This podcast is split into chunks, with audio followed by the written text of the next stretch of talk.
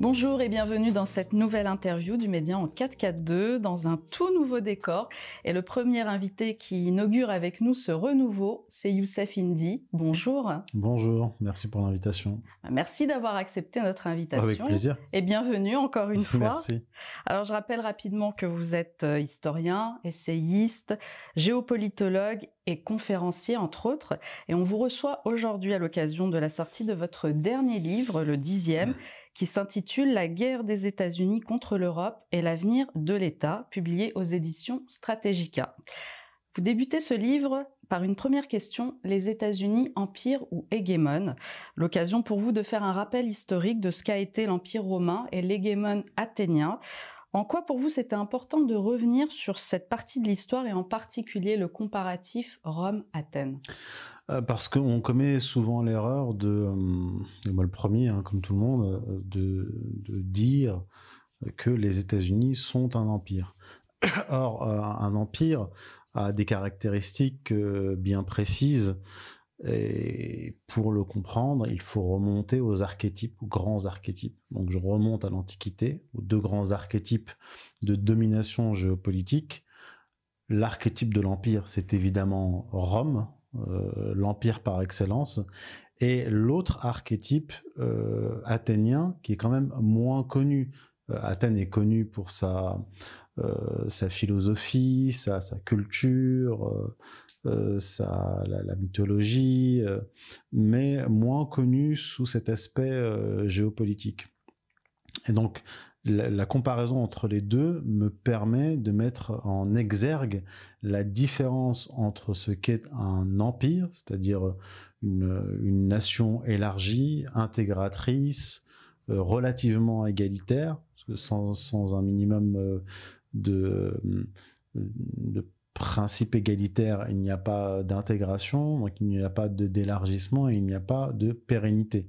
La grande différence entre l'empire et l'hégémone, c'est que l'empire se construit euh, d'abord sur la terre ferme, de façon euh, durable, donc une intégration lente des, populations dominées, et l'hégémone, lui, donc je prends l'exemple de l'hégémone athénien, qui est une puissance maritime, dont l'expansion est relativement euh, rapide, mais euh, l'écroulement est tout aussi rapide parce qu'il n'y a pas d'intégration. C'est ce que j'appelle le ségrégationnisme géopolitique, c'est-à-dire une, distinction entre la cité, la nation, cité-État qui domine, et les populations, les cités, les cités-États qui qui sont dominées. Et les États-Unis appartiennent donc à cette deuxième catégorie, pas empire, hégémone, hégémone euh, maritime, puissance maritime, comme euh, son, aïeul, la, Grande-Bretagne, qui était aussi un hégémone euh, maritime, donc qui domine par la, par la mer, avec une, relation au commerce, à l'économie qui lui est propre. Et je, fais également cette comparaison du rapport à l'économie dans l'Empire romain et dans euh, l'hégémone euh, athénien. Alors, est-ce qu'on pourrait avoir quelques exemples de la manière dont vous êtes arrivé à déconstruire en fait ce mythe que les États-Unis seraient un empire? Vous vous arrivez à la conclusion que c'est un hégémone, l'hégémone états-unien que vous mmh. appelez dans mmh. votre livre. Comment vous êtes arrivé? Donnez-nous quelques exemples de cette, de cette manière-là des États-Unis d'agir sur le monde, en fait. Alors, l'actualité permet de bien comprendre ce, que, ce que je dis. C'est-à-dire que quand on voit le rapport des États-Unis, pas seulement au reste du monde, euh, en général, mais euh, l'Europe en particulier, précisément, l'attitude des États-Unis dans la séquence euh, récente, là c'est plus flagrant avec la guerre euh, contre la Russie, mais c'était déjà le cas avant, c'est-à-dire un, modèle économique euh, de prédation. Alors que l'empire, il se, construit euh, bien sûr par l'épée, par le feu, par la soumission des populations, avec une certaine brutalité, mais ensuite il s'installe sur la durée grâce à la paix, l'ordre et le commerce. Donc l'enrichissement des, territoires et des populations dominées. C'est comme ça qu'il pérennise son imperium. Dans le cas des États-Unis, on le voit actuellement, il y a une prédation économique consistant à dépecer ceux qui sont censés être ses alliés, qui sont en fait ses, vassaux européens. Or, euh, c'est antinomique du modèle euh, impérial, puisque si euh, vous êtes une puissance dominante et que vous dépecez vos vassaux, vous, vous sciez d'une certaine façon euh, la branche sur, la, sur laquelle vous êtes, assis. Donc vous allez avoir un phénomène de, rétractation économique et euh, d'antagonisme exacerbé entre la nation dominante et les nations, les nations dominées. Aujourd'hui, ça perdure parce que les nations dominées sont dirigées par des, des satrapes, c'est-à-dire des, des agents euh, états-uniens, des agents de Washington et des agents de, euh, de la banque euh, judéo-protestante euh, américaine. Donc, mais il n'empêche que les États-Unis sont tout de même en guerre contre les nations européennes. Quand on dit nation, on ne parle pas bien sûr des, dirigeants traîtres, mais on parle des populations. Donc à un moment donné, ce modèle hégémonique finira par, par craquer. C'est grâce à vous si nous continuons notre combat. Seuls vos dons et vos abonnements depuis cette rentrée sont notre unique soutien. Alors merci à tous et merci de votre fidélité. Alors le fil conducteur euh, de votre ouvrage, c'est les États-Unis, on le dit depuis le début de cette interview, et la manière dont cette puissance a tissé une toile d'araignée sur l'Europe, dont elle tire les ficelles, vous avez parlé de prédation. Comment procède-t-elle concrètement? Alors, il faut revenir à la construction européenne. Le grand reporter britannique Ambrose Evans Pritchard a publié un article en, 2000. Euh, je crois que c'est un journaliste du, Télégraphe, euh, je crois Daily Telegraph, il me semble. Peut-être que je fais erreur, mais il est euh, célèbre. Et il a écrit un article sur la construction européenne basé sur les documents déclassifiés de la CIA. Donc il a mis en évidence que le projet de création euh, d'Union européenne, et y compris le projet de création de l'euro, de la, monnaie commune, est un projet états-unien.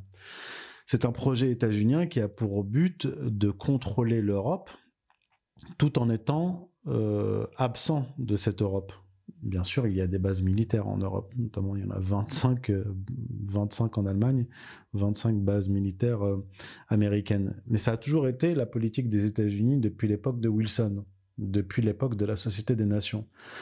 C'est-à-dire contrôler le monde occidental, l'Europe, tout en étant absent.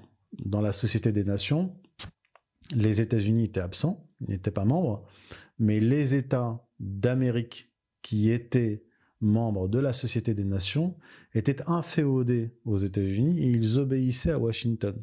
Donc Washington, les États-Unis, euh, jouaient un rôle prépondérant dans la Société des Nations tout en étant absent. Et ce modèle s'est poursuivi, notamment après la Seconde Guerre mondiale, avec la création euh, des institutions internationales qui sont des relais de puissance, qui permettent en fait aux États-Unis de coloniser le monde, coloniser l'Europe, tout en étant absent. Et donc l'Union européenne, ça a été, rentre dans ce cadre-là de domination, ce que j'appelle un hégémon offshore, donc un hégémon euh, hors sol qui domine les, vassaux via des institutions internationales, puisque le monde est trop vaste pour une seule puissance. Dans hmm. quelle bulle les États-Unis sont présents en Europe sans l'être? Et pensez-vous que euh, les États-Unis procèdent à l'asservissement de l'Europe aussi? Bah alors, il y a deux dimensions. Il y a une dimension, euh, je l'ai dit, économique, donc de, prédation. Euh, j'ai cité une secrétaire d'État américaine, Madeleine Albright, qui a explicité cela, qui a dit que nous, les États-Unis, devons maintenir ce système qui fait travailler, en gros, qui fait travailler les nations pour nous. Qui, nous permet de capter les richesses des, nations. Ça, c'est, disons, l'objectif euh, économique euh, prosaïque. Mais il y a autre chose, il y a une dimension religieuse, et c'est un, sujet que j'aborde plus en profondeur dans, dans l'introduction euh, du livre. Les États-Unis ont une vision religieuse et messianique de, de même et de l'histoire.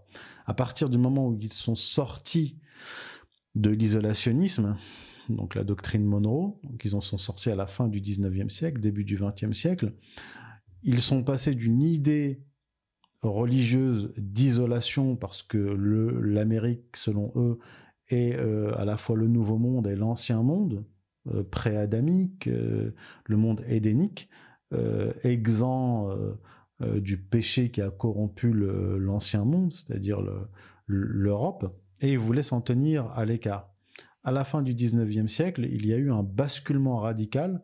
On est passé de l'isolationnisme au pan-interventionnisme messianique. Et c'était tout à fait explicite chez Theodore Roosevelt et ensuite chez euh, Woodrow Wilson, avec cette idée que euh, l'Amérique est une nation euh, messianique avec un, un, rôle religieux, celui d'apporter la rédemption au monde et par le libéralisme.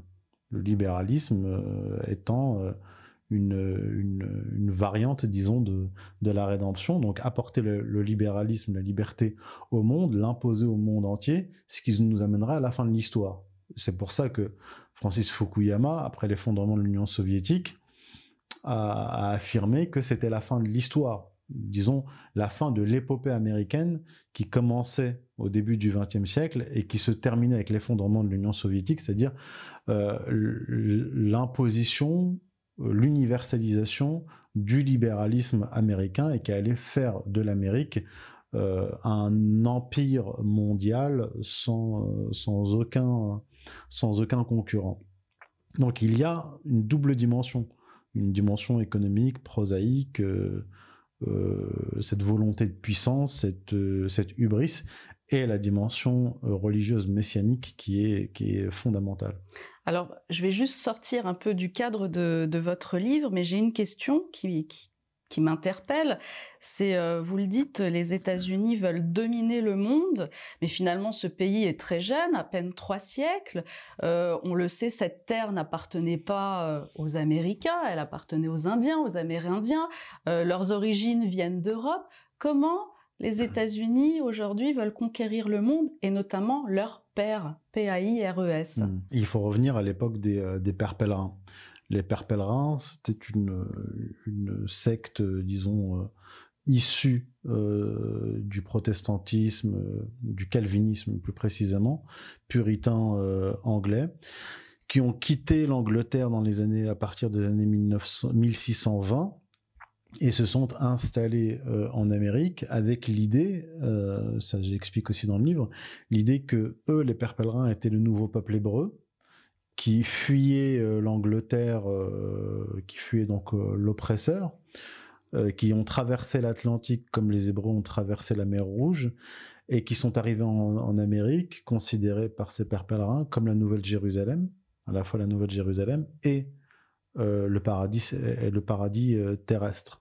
Donc il y a dès l'origine de, de l'Amérique, des États-Unis, cette dimension exceptionnaliste religieuse.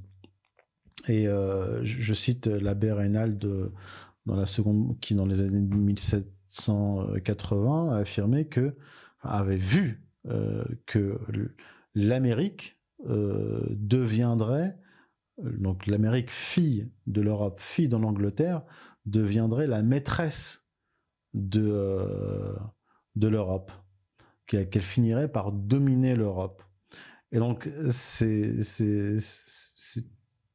cette bizarrerie euh, de l'histoire qui a amené les États-Unis. Euh, aujourd'hui, d'ailleurs, on parle de, euh, de grands frères états-uniens, alors que l'Amérique est la fille de l'Angleterre. Donc, il y a eu une sorte de, renversement où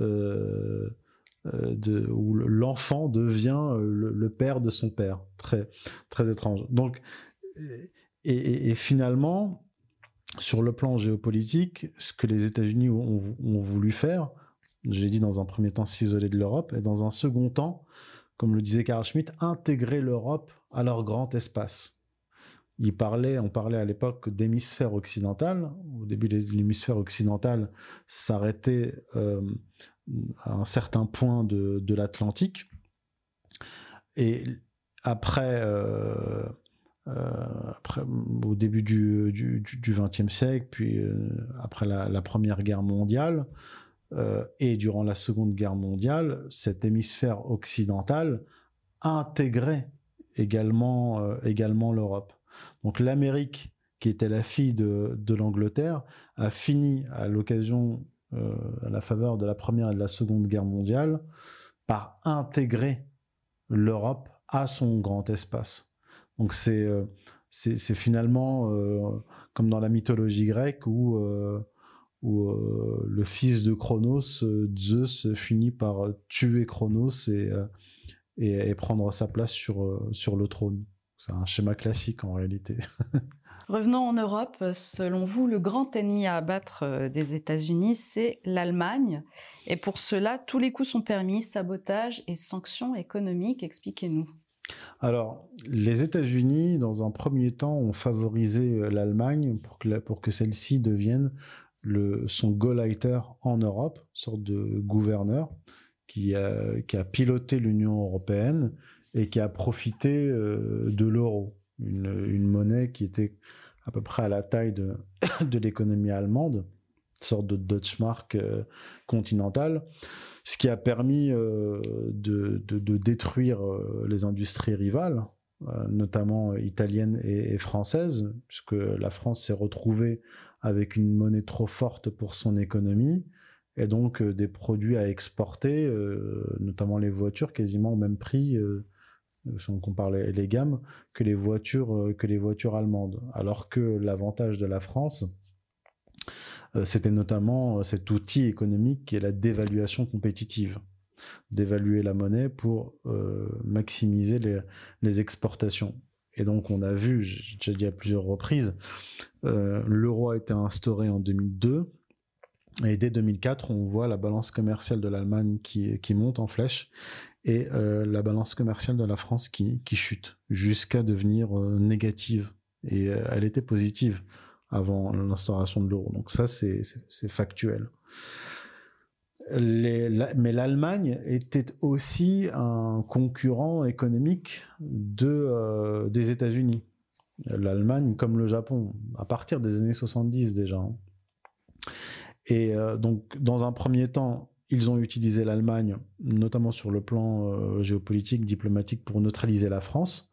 Parce que si l'Allemagne était un concurrent euh, économique des États-Unis, euh, la France, avec ses velléités d'indépendance, ses velléités gaulliennes, notamment à l'époque de Chirac, posait un problème stratégique pour les États-Unis, puisqu'il fallait soumettre toutes les nations européennes. Or, on a vu notamment à l'occasion de la Seconde Guerre d'Irak, 2003, un axe Paris-Berlin-Moscou, euh, Chirac, Schroeder, Poutine, qui s'étaient ensemble opposés à la guerre américaine contre l'Irak.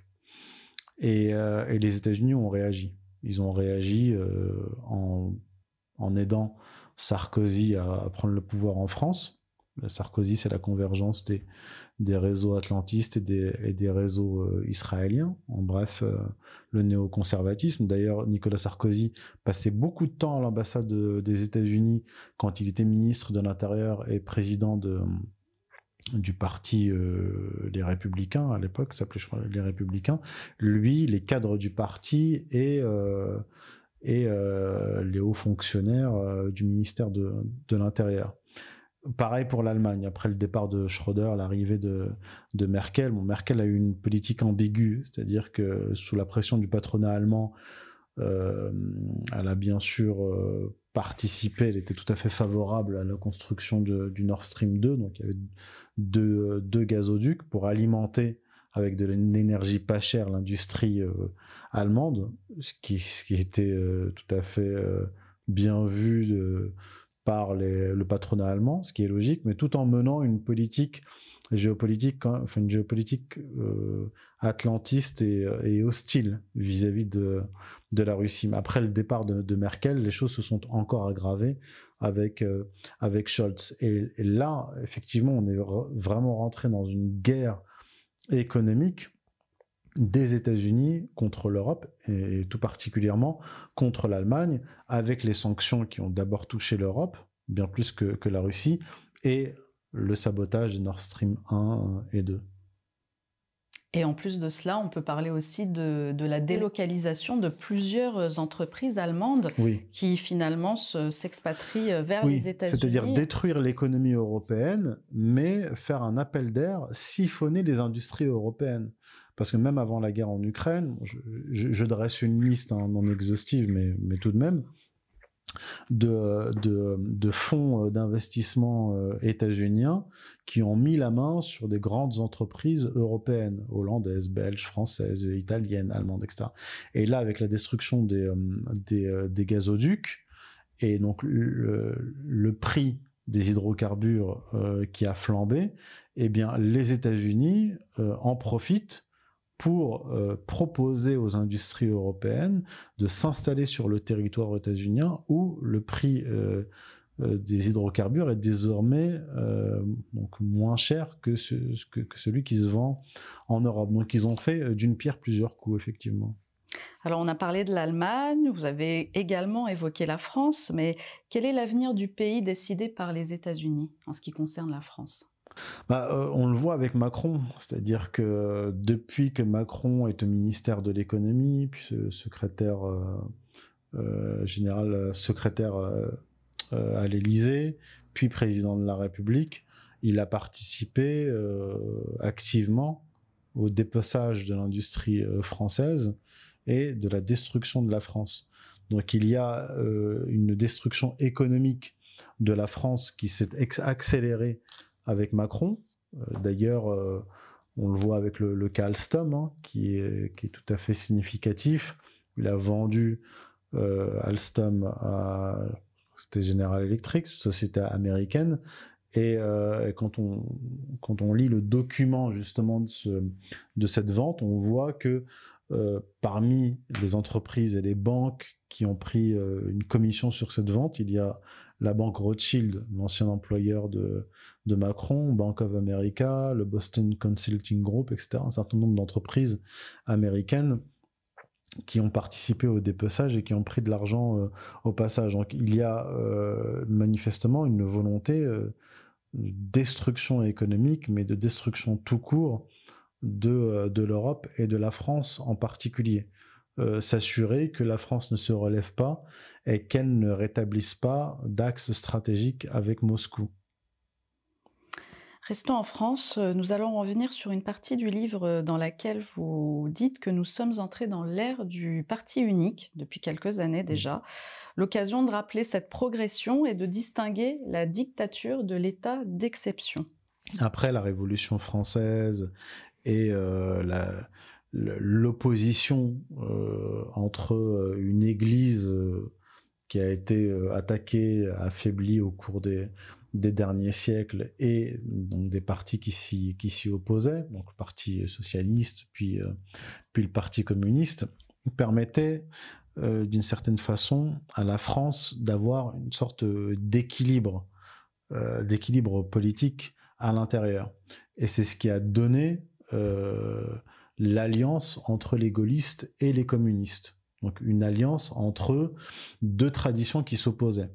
La tradition euh, catholique, de droite, conservatrice, représentée, euh, quoi qu'on en dise, par le général de Gaulle, et euh, les socialistes et, et, les communistes. D'ailleurs, les, communistes en particulier, à l'époque de, de De Gaulle.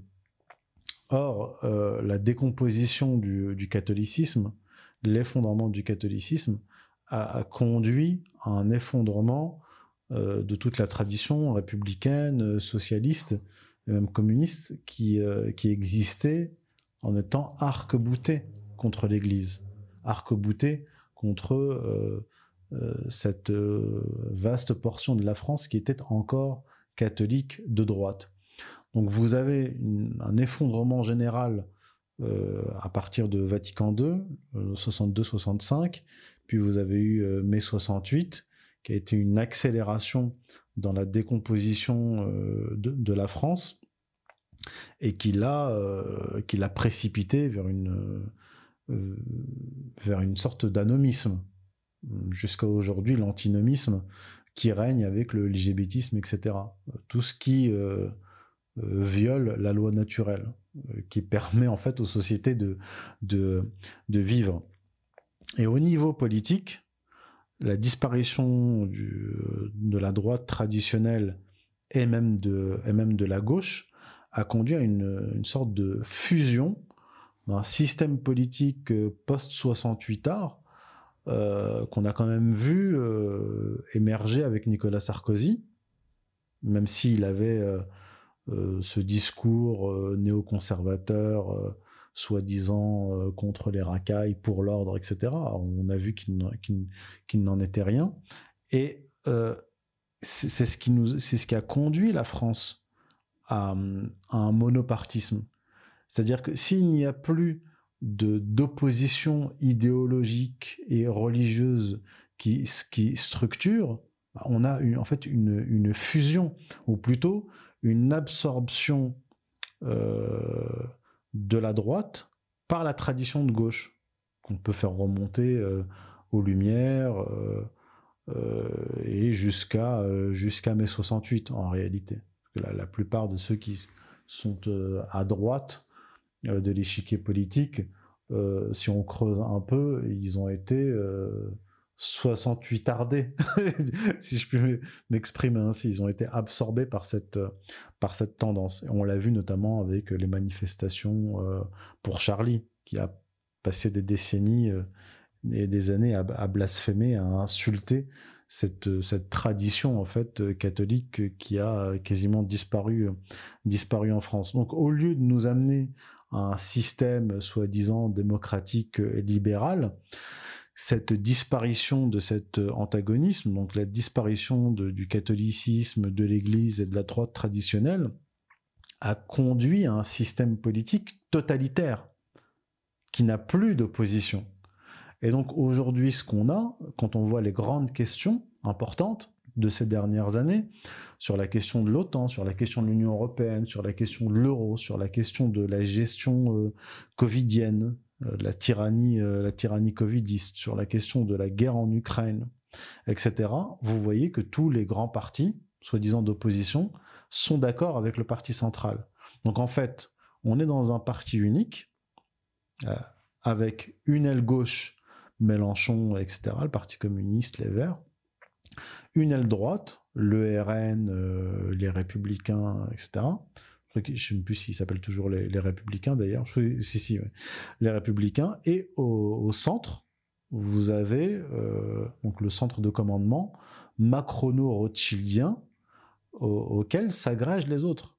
Donc vous avez des, euh, variantes, euh, mais même sur les questions de LGBTisme, etc., il n'y a pas de différence entre Marine Le Pen et Mélenchon elle est favorable au mariage pour tous, euh, à l'adoption euh, d'enfants par les couples homosexuels. Enfin, c'est euh, en fait il y a des divergences sur les points de, de, détail. Ce sont des détaillants qui, qui s'alimentent tous chez les mêmes grossistes. On va dire le grossiste macrono-rothschildien. Donc on est effectivement dans ce, dans ce système totalitaire totalitaire, puisqu'il contrôle maintenant euh, tous les aspects euh, de la vie collective et individuelle. Et a mis en place, on l'a vu à l'occasion du, du Covid, une biopolitique invasive. C'est-à-dire que non seulement il contrôle euh, nos vies, tous les aspects, nos faits et gestes, mais en plus de cela, ils nous ont dépossédés de, de nos corps, puisqu'on on a vu une quasi-obligation euh, d'injection d'un produit expérimental dans nos corps. Donc on n'a jamais été dans un système aussi euh, totalitaire, même à, l'échelle de l'histoire de, de, de, l'humanité. et encore moins à l'époque médiévale. Et ce totalitarisme est permis par l'état d'exception, c'est-à-dire la suspension de la Constitution dans son entièreté ou en partie. Et on l'a vu encore là, tout particulièrement durant le Covidisme. Alors il y a un personnage historique clé que vous citez euh, dans votre livre, il s'agit du général de Gaulle, que vous citez en exemple. Ce serait la solution pour, selon vous, un retour au véritable gaullisme? Alors, je parle du gaullisme surtout euh, sur le plan euh, sur le plan géopolitique parce que le général de Gaulle avait compris très tôt que les États-Unis n'étaient pas les alliés de la France et que les États-Unis euh, n'étaient pas venus sauver la France. Ce qu'on nous apprend à l'école, c'est que le débarquement en Normandie avait pour objectif de libérer l'Europe du nazisme. En fait, le nazisme euh, a été vaincu par les soviétiques. Euh, et quand les Américains ont débarqué, la victoire des soviétiques était inéluctable. Donc en fait, les Américains ont tout simplement débarqué en Europe. Ils ont laissé les, euh, soviétiques faire le travail. ils ont laissé les Allemands et, les Russes s'opposer et, se faire la guerre. Et quand ils ont euh, compris que les soviétiques étaient en train de, remporter euh, les victoires, ils sont venus en Europe pour prendre une part du, gâteau, pour empêcher les soviétiques de contrôler toute l'Europe. Donc on a vu ce qui s'est passé, ils se sont partagés, euh, l'Europe. Donc l'objectif américain n'était absolument pas altruiste, puisque de toute façon, eux, ils sont de l'autre côté de l'Atlantique, il n'y avait aucune chance pour le nazisme si le, nazisme avait triomphé, de, prendre euh, possession euh, de, l'Amérique. Donc le général de Gaulle avait compris cela et il a doté euh, dès le début des années 60 la France de l'arme atomique pour sanctuariser le, territoire français. Puis quelques années plus tard, donc en 66, il est sorti du commandement intégré de l'OTAN et a chassé les, Américains du, territoire euh, français. Et donc, euh, il, voulait, lui, établir euh, un axe Paris-Berlin-Moscou et expulser les États-Unis de toute l'Europe. Donc ça, c'est une vision géopolitique qui est qui était à la fois indépendantiste, bien sûr, et, et réaliste. Et mais c'est une tradition géopolitique euh, qui est antérieure en fait au général de Gaulle. C'est une tradition géopolitique continentale euh, qui visait, qui a toujours visé, depuis que euh, les, les continentaux ont pris conscience que les, les Britanniques d'abord, puis les, les Américains voulaient une domination du monde sans partage. Donc l'établissement d'un axe stratégique continental pour desserrer les taux euh, anglo-américain thalassocratique, ce que les Britanniques appelaient euh, la, stratégie de l'anaconda, la, c'est-à-dire encercler le continent, l'étouffer et lui broyer les os, donc faire éclater les, euh, les nations. Et le général de Gaulle s'inscrit dans cette tradition géopolitique continentale, tout simplement. Mais il y a un autre aspect que je traite dans, dans, le livre, c'est la dimension euh, théologico-politique. il ne suffit pas d'avoir une stratégie géopolitique, il faut aussi avoir une stratégie euh, euh, théologico-politique. Et, pour cela, je, fais tout un travail de, recherche, d'évolution de l'État moderne, sous, bien sûr, sous différents angles, notamment euh, juridiques. Il y a cette stratégie géopolitique, mais il y a aussi une stratégie euh, théologico-politique euh, que je, dessine et que je propose dans mon ouvrage. Quelle figure politique, selon vous, ou quelle figure publique sera à même justement de renouer avec ce gaullisme et cette stratégie de l'axe Paris-Berlin-Moscou? Euh, c'est difficile à dire, c'est-à-dire qu'il y a des personnalités en France qui, euh, défendent euh, cette vision gaulienne. si on parle de, de, partis politiques, dans les grands partis politiques, il n'y en a pas. Je ne le vois pas chez Marine Le Pen, je ne le vois pas chez Jean-Luc Mélenchon. Ceux qui tiennent ce discours, après on peut rentrer dans le détail, savoir est-ce qu'ils sont sincères ou pas, etc. Il y a François Asselineau, qui a un discours purement euh, gaulien, et il y a euh, Philippot, qui a, qui a le même discours, exactement le même discours que qu'Asselineau. Mais ce que j'explique dans mon ouvrage, c'est que la, démocratie, c'est terminé. Donc tout parti politique ou tout chef de parti qui s'imagine euh, qu'il arrivera au pouvoir par des élections euh, à la régulière en, en 2027 ou en, ou en, 2032 se fourre le doigt dans l'œil. La démocratie, c'est euh, terminé. Et c'est terminé, alors je ne sais pas si c'est définitivement ad vitam aeternam, mais c'est terminé pour un bon moment. On est rentré dans une nouvelle ère. Et c'est cette ère que j'essaie d'analyser dans, dans, mon livre. Là, on est entré dans un système tyrannique, totalitaire, qui ne laissera pas euh, un gaulliste arriver tranquillement euh, au pouvoir. C'est le système est beaucoup trop verrouillé. Donc, ce que je pense, c'est que euh, ce que je constate déjà, enfin ce que je pensais déjà depuis un, depuis un certain nombre d'années, et ce que je constate, c'est qu'on est rentré dans la violence politique, puisque le système démocratique n'existe plus. Il n'y a plus de euh, représentativité du peuple euh, au, niveau étatique, qu'il n'y a plus de, débouchés par les urnes puisque le système est verrouillé euh, sur le plan politico-médiatique et institutionnel, nécessairement, qu'est-ce que vous avez Vous avez de la violence qui émerge. Et ça, j'ai commencé à l'écrire dès 2015. Je parlais d'un système politique qui allait se rigidifier, une transformation même du régime qui allait se transformer en régime policier, et que j'annonçais une révolte des Français. La révolte des Français a commencé, avec les, gilets jaunes, mais c'est pas terminé. Et la rigidification du régime, on l'a vu. On l'a vu. Euh, la, violence euh, du régime politique qui utilise la police comme une milice privée, c'est devenu une, réalité. Donc on est euh, entré de plein pied dans la violence politique. On est revenu dans la violence politique. Et je ne vois pas d'autre issue à la situation actuelle que euh, la violence. Ça y est, on y est.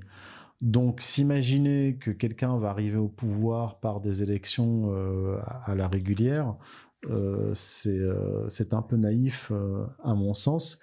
Et dans cette situation à la fois tyrannique et chaotique, c'est-à-dire que c'est le système politique tyrannique et totalitaire qui alimente le chaos volontairement. Euh, c'est le gouverner par le chaos, très bien décrit d'ailleurs par, euh, par Lucien Cerise. En opposant, euh, en, divisant et en opposant les, les partis divisés. Donc on multiplie les, divisions tous azimuts entre catégories socio-professionnelles, les divisions ethniques, les, les, divisions entre gauche et droite, des divisions tous azimuts, ce que j'appelle un pan-polémos. Or, l'opposition fondamentale euh, actuelle, c'est celle du peuple, donc des catégories qui s'élargissent. On a eu un noyau dur avec les Gilets jaunes, mais ça s'élargit de plus en plus, puisque cet État oligarchique, ce système oligarchique qui a pris le contrôle de l'appareil d'État, s'attaque à toutes les catégories productives de la population. Donc nécessairement, elles, réagissent, ces catégories-là.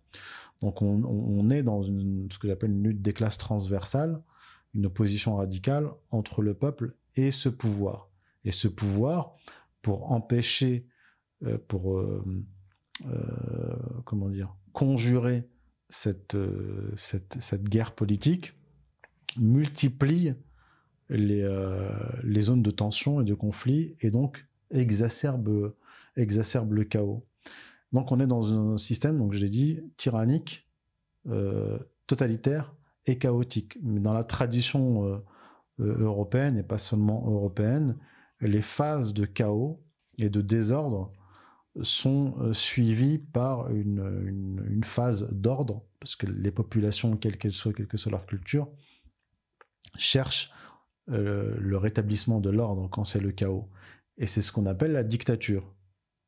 il y a la tyrannie, on est dans un système tyrannique, c'est-à-dire prendre le pouvoir de façon illégitime et ou l'exercer de façon illégitime. Et il y a la dictature. La dictature, dans la tradition romaine, c'est accorder les pleins pouvoirs à un fonctionnaire pour qu'il rétablisse l'ordre. La tyrannie dans laquelle nous sommes est anomique, c'est-à-dire hors cadre de la loi, c'est l'état d'exception. Et les populations vont vouloir à un moment donné le rétablissement de l'ordre quand elles comprendront que le pouvoir actuel n'est pas un agent de l'ordre, mais un agent du désordre. Et donc on pourra voir à ce moment-là, dans un chaos qui va s'exacerber, dans cette confrontation qui va, qui va s'intensifier en violence, on pourra voir à ce moment-là des figures émerger. Donc, quand vous me posez la question de savoir est-ce que j'en vois aujourd'hui, mais les, figures politiques de demain sont peut-être totalement inconnues aujourd'hui. Eh bien, nous verrons en tout cas. On restera euh, en alerte. Revenons aux États-Unis euh, qui se sont toujours euh, posés en tant que sauveurs du monde. On l'a dit tout à l'heure, vous l'avez évoqué, face à ce qu'ils appellent l'axe du mal et ainsi légitimer les guerres les plus atroces. Est-ce qu'on peut revenir sur ce petit passage, enfin, ce, passage en fait ouais, C'est extrêmement important. Alors, il faut revenir à l'époque médiévale pour, pour, pour comprendre ce, ce discours-là euh, d'axe du mal et de combat entre le bien et le mal. Dans l'époque médiévale, en Europe, euh, l'ONU, c'était l'Église. C'est-à-dire que c'était l'Église qui euh, disait quand une guerre était juste ou injuste c'est elle qui euh, réglementait euh, les, relations interétatiques entre nations chrétiennes et entre nations chrétiennes et nations non chrétiennes. C'était le pape qui déclenchait les croisades. Euh, et c'était donc l'Église qui disait si une guerre était juste ou non.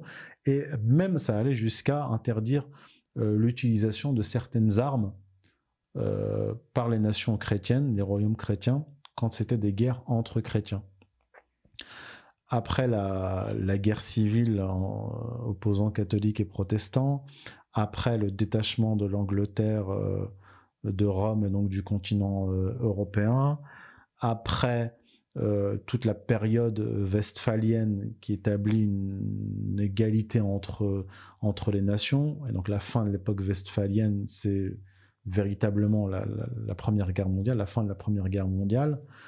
Avec la fin de la Première Guerre mondiale, on est revenu d'une certaine façon aux guerres justes, aux guerres morales, en fait, aux guerres religieuses, c'est-à-dire où le vainqueur, et là en, particulier le monde anglo-américain, euh, dit quand une guerre est juste ou non et quand l'adversaire est un, criminel ou non. Donc dans le cas des, États-Unis, leurs adversaires sont systématiquement, bien sûr, des criminels, euh, l'axe du mal, eux, ils sont l'axe du bien, et en fait, ils sont jugés partis. C'est-à-dire qu'ils sont à la fois euh, une nation qui est partie prenante dans les guerres, mais aussi une sorte de nouvelle église qui dit le bien et le mal, le vrai et le faux, et quand une guerre euh, est, juste ou non. Donc toutes leurs guerres sont justes, et de plus, on peut dire que si le siège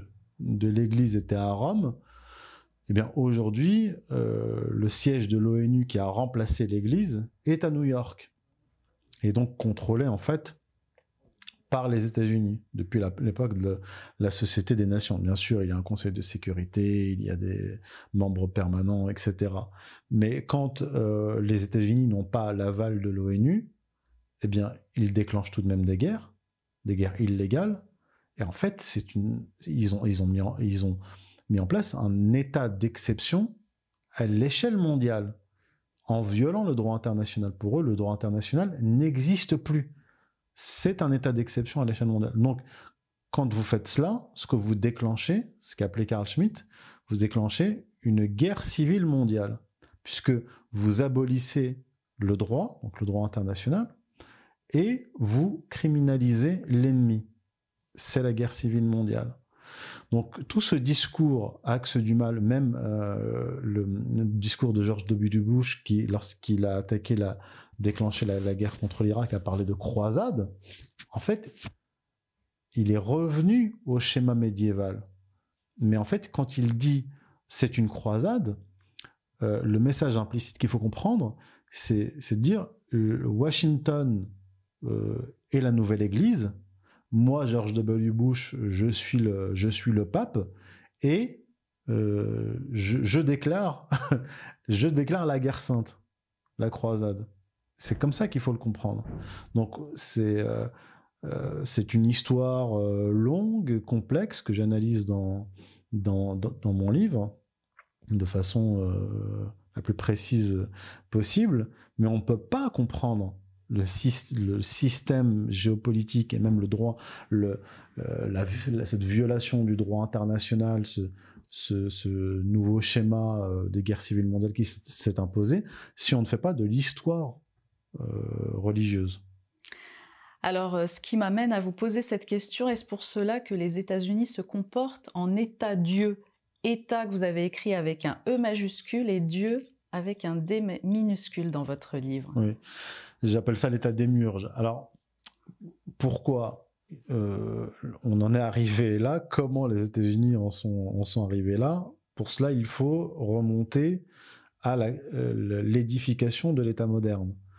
Euh, après la guerre civile opposant protestants et catholiques, euh, donc à la fin du XVIe siècle, euh, des grands théoriciens du droit, des philosophes ont, à commencer par Jean Baudin, ont commencé à poser les bases du futur État moderne.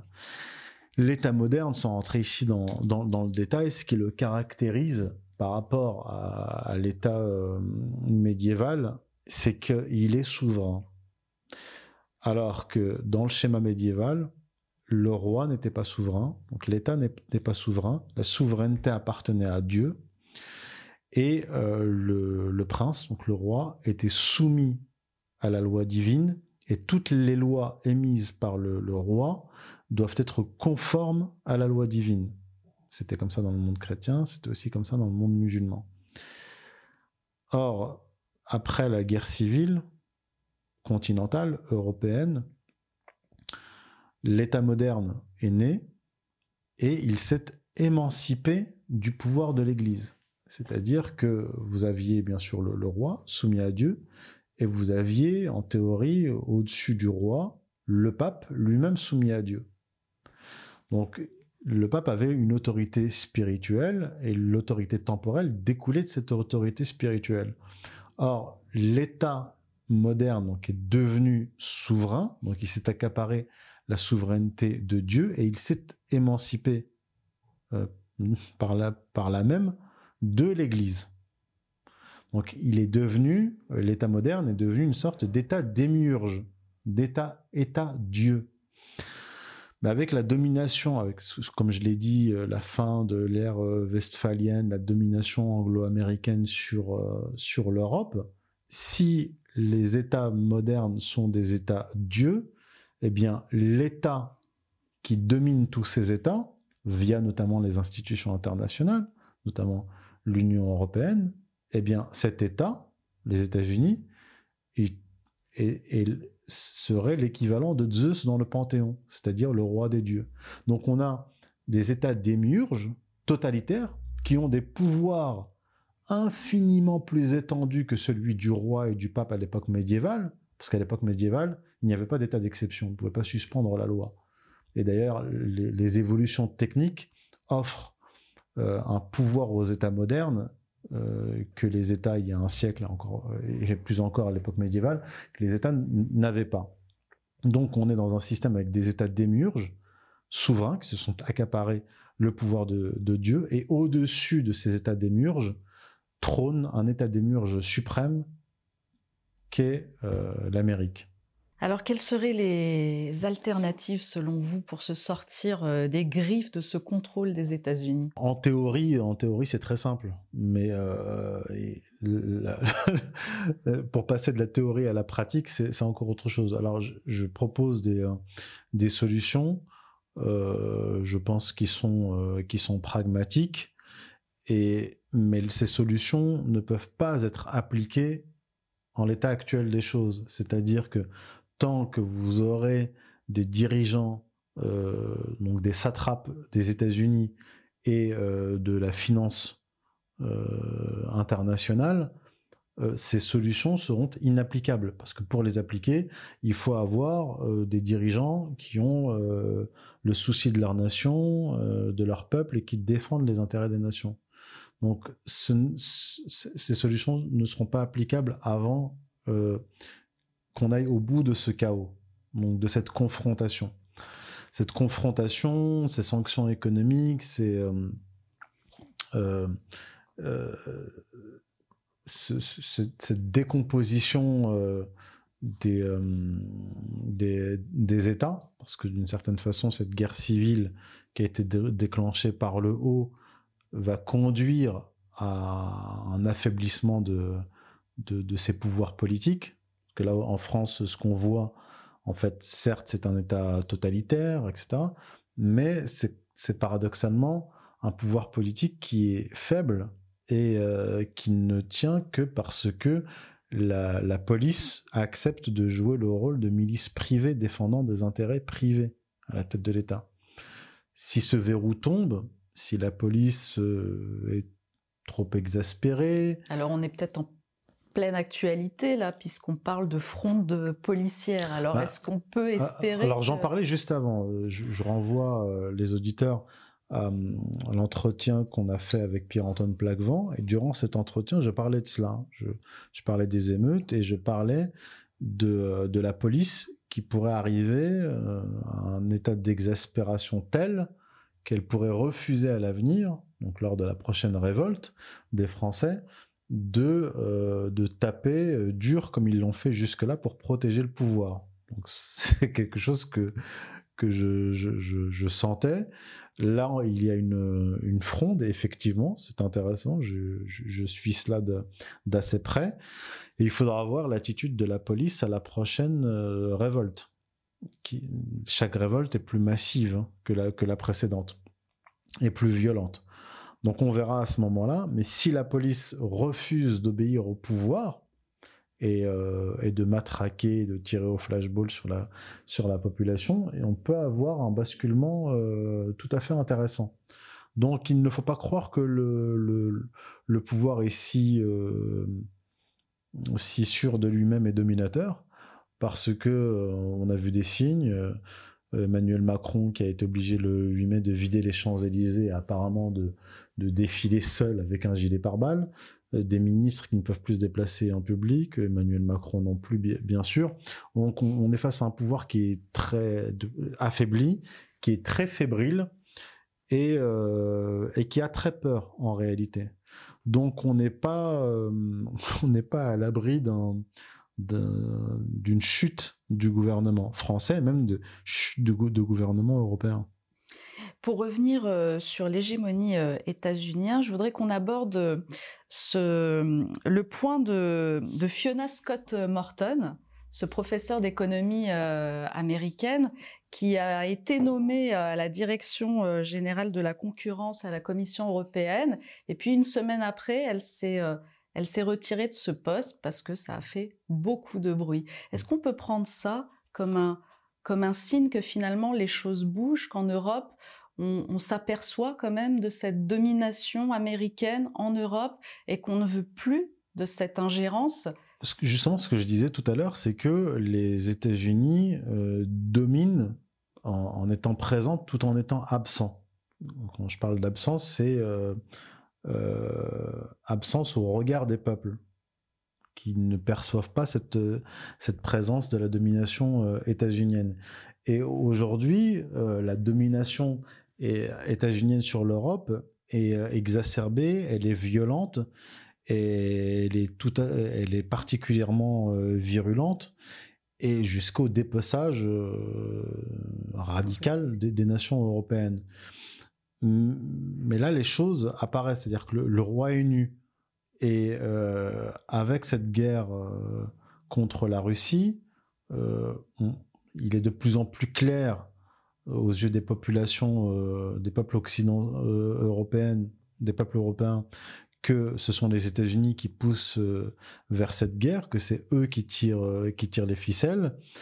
Et peut-être que du point de vue américain, il faut serrer encore la vis, c'est-à-dire envoyer carrément des hauts fonctionnaires états-uniens sur le continent européen pour s'assurer que ce machin qu'on appelle l'Union européenne tienne encore. Donc effectivement, c'est peut-être un, signe d'un début d'effritement de cette, de cette structure américaine. D'ailleurs, je l'aborde dans mon livre, cette possibilité de décomposition de l'Union européenne. Alors pour terminer, parce que le temps passe euh, et, que bien sûr on est tenu par le temps, on n'a pas abordé le, volet euh, religieux et c'est vraiment un, volet euh, qui, qui, vous tient particulièrement à cœur. Alors dans, dans votre livre, vous soulignez l'absence de croyance, de spiritualité au profit d'un dogme plus sombre. Pensez-vous que notre appartenance religieuse et ou spirituelle est la porte de sortie à cette crise? Dans la deuxième partie de, mon livre, euh, qui est consacrée justement à l'histoire de, l'État, je commence par euh, l'histoire de la fondation de l'État, du premier État, en Mésopotamie, pour euh, déceler les traits fondamentaux de l'État. et pour que le, lecteur comprenne bien de quoi il s'agit et non pas entrer euh, précipitamment dans la philosophie politique. Moi, je suis plus euh, dans l'étude historique, l'histoire de, longue durée.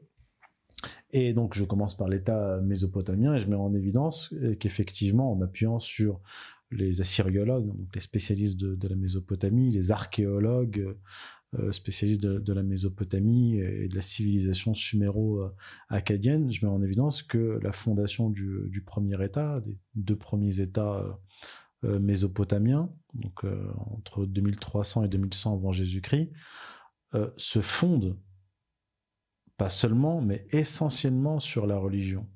Tous les rois, les souverains, depuis le premier État mésopotamien jusqu'aux rois babyloniens en passant par les rois euh, assyriens, tous étaient des vicaires, des dieux. Je dis ça parce qu'après, dans la tradition chrétienne et dans la tradition euh, musulmane, les traditions monothéistes, on retrouve cela. L'idée que le roi euh, n'est pas le souverain, mais il est le vicaire de Dieu, le lieutenant de Dieu. Et donc, la justice, qui est aussi fondamentale euh, chez les euh, premiers États euh, mésopotamiens, est une justice qui est divine. Donc, et le rôle du souverain, du roi, est entre autres choses de plaire aux dieux, aux dieux dans le monde polythéiste et à Dieu dans le, dans le monde monothéiste. Donc la fondation du premier État, des premiers États, est basée essentiellement sur la religion les cités sont organisées autour des temples et les hauts fonctionnaires sont, euh, sont des prêtres. D'ailleurs, les, banques, les premières banques sont des temples. C'était là où étaient entreposés euh, l'or, donc les, réserves d'or. Euh, ce que je veux dire par là, pourquoi j'explique ça dès le, début du livre, c'est un travail empirique. Je mets en évidence que fondamentalement, l'État est fondé sur la religion sur le plan historique, et on va retrouver cette idée-là chez les philosophes politiques, notamment chez Hegel. Je ne partage pas toutes les vues de, Hegel, bien sûr, mais j'ouvre le champ de façon très large, Mésopotamie, euh, État, euh, État chrétien, euh, la fondation de l'État chrétien, le, rapport entre l'empereur et l'Église, puis l'État moderne, la vision des philosophes modernes quant à, quant à, quant à l'État. Et on retrouve toujours ce lien avec la religion. La religion, c'est le, fait de relier horizontalement et verticalement. Mais s'il n'y a plus le lien vertical, il n'y a plus de lien horizontal. Et là encore, euh, l'empirisme nous le montre, c'est-à-dire que avec la décomposition des, religions dans le monde occidental, hein, parce que le reste du monde euh, n'est pas à religieux. Euh, et le monde si le monde occidental dégénère, si le monde occidental a été gangréné par l'individualisme, c'est parce que la religion traditionnelle s'est effondrée. Il y a un lien de causalité qui est évident même sur le plan euh, historique quand on voit le, quand on voit les différentes les différentes séquences. Ce n'est pas ce n'est pas dû au hasard. Donc la crise politique, la crise juridique, la crise politique, la crise étatique est fondamentalement une crise religieuse. Donc la solution ne peut passer que par le théologico-politique. Et là aussi, je propose modestement quelques, quelques pistes parce que on ne peut pas proposer une solution adéquate comme le médecin si le diagnostic n'est pas bon. Et j'essaye d'établir un diagnostic le plus profond possible, justement en faisant de l'histoire de, longue durée et euh, en faisant de l'interdisciplinarité, c'est-à-dire en, combinant euh, bah, l'archéologie, l'histoire de, longue durée, l'anthropologie, la sociologie, euh, la psychosociologie, la théologie politique, le droit, voilà. Alors pour compléter cette interview, on invite alors nos spectateurs à se fournir votre livre, dont je rappelle le titre, La guerre des États-Unis contre l'Europe et l'avenir de l'État aux éditions Strategica. Merci beaucoup Youssef Indy d'avoir été avec nous et d'avoir fait le déplacement. Merci à vous, avec grand plaisir. Je vais vous inviter maintenant à signer notre livre d'or si vous êtes d'accord. Bien sûr. Et en attendant, je vais rappeler que le média en 442, c'est un média entièrement créé par le peuple et pour le peuple. C'est un média totalement libre. Nous ne bénéficions d'aucune aide ni d'aucun soutien, que ce soit de groupes, structures ou encore d'associations. Nous ne recevons aucun financement, seuls vos dons sont notre unique soutien. Il était bon de le rappeler. Merci à tous, merci de votre fidélité. À très bientôt. À très bientôt, merci.